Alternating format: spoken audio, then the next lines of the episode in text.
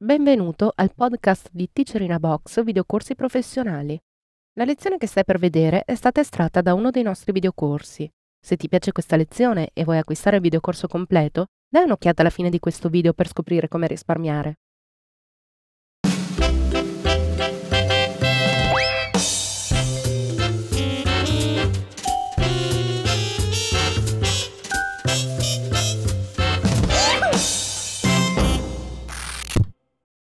Episodio 95. Importare tabelle di Excel.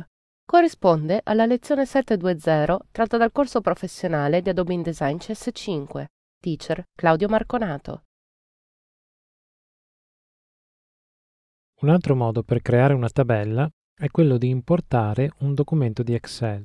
Possiamo farlo col comando inserisci dentro il menu File, prendiamo un foglio di Excel, attiviamo le opzioni di importazione in modo tale da vedere quali sono le opzioni per i fogli di Excel. Qui abbiamo la possibilità di scegliere da quale dei tre fogli di Excel presenti in questo documento devo prendere i dati e l'intervallo delle celle da importare. InDesign compila automaticamente questo campo con le celle che hanno un contenuto all'interno del file Excel. Eventualmente posso importare anche le celle nascoste. Posso decidere di importare la tabella in diverse modalità. Le più comuni sono la tabella formattata, quindi con la stessa formattazione di font e carattere utilizzata in Excel, la tabella non formattata che è più comoda perché consente di applicare la formattazione poi in InDesign, oppure il testo con tabulazioni che viene convertito direttamente dalla tabella di Excel. Scegliamo la tabella non formattata.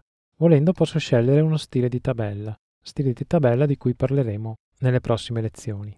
Confermo l'importazione, faccio clic per posizionare il testo esattamente come se fosse un testo di altro genere e vedete che InDesign ha generato la tabella con il contenuto proveniente da Excel.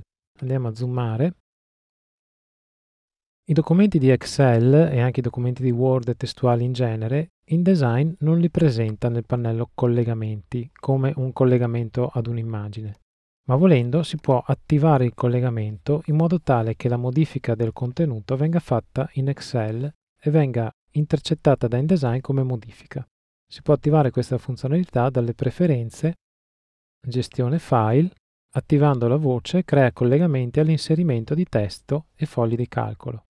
È molto importante fare bene attenzione a questa funzionalità, perché quando noi importiamo un documento di testo o una tabella all'interno di InDesign, nel documento InDesign esiste una copia completa del testo o della tabella, per cui se noi facciamo una semplice modifica, ad esempio entriamo nel testo con lo strumento testo e vogliamo fare in bold questa lettera, quindi andiamo a cambiare le proprietà del carattere, quando arriveranno le modifiche fatte da Excel, questa modifica di formattazione andrà persa, quindi siamo costretti a riformattare completamente il testo. È per questo che come impostazione predefinita InDesign non mantiene il collegamento con i testi e con le tabelle. Si possono impostare dei flussi basati sull'aggiornamento dei file esterni di testo, però bisogna farlo con molta attenzione. Una volta che abbiamo importato il documento Excel e abbiamo generato la tabella, la possiamo andare a formattare come qualsiasi altra tabella generata da InDesign, con le funzionalità che vediamo nella prossima lezione. Ti è piaciuta questa lezione e vuoi il videocorso completo? Eccoti un codice sconto che ti permetterà di acquistarlo in versione DVD, abbonamento singolo o incluso in un abbonamento totale direttamente dal nostro sito risparmiando. Per istruzioni su come utilizzarlo, vai alla sezione assistenza del nostro sito o al link indicato.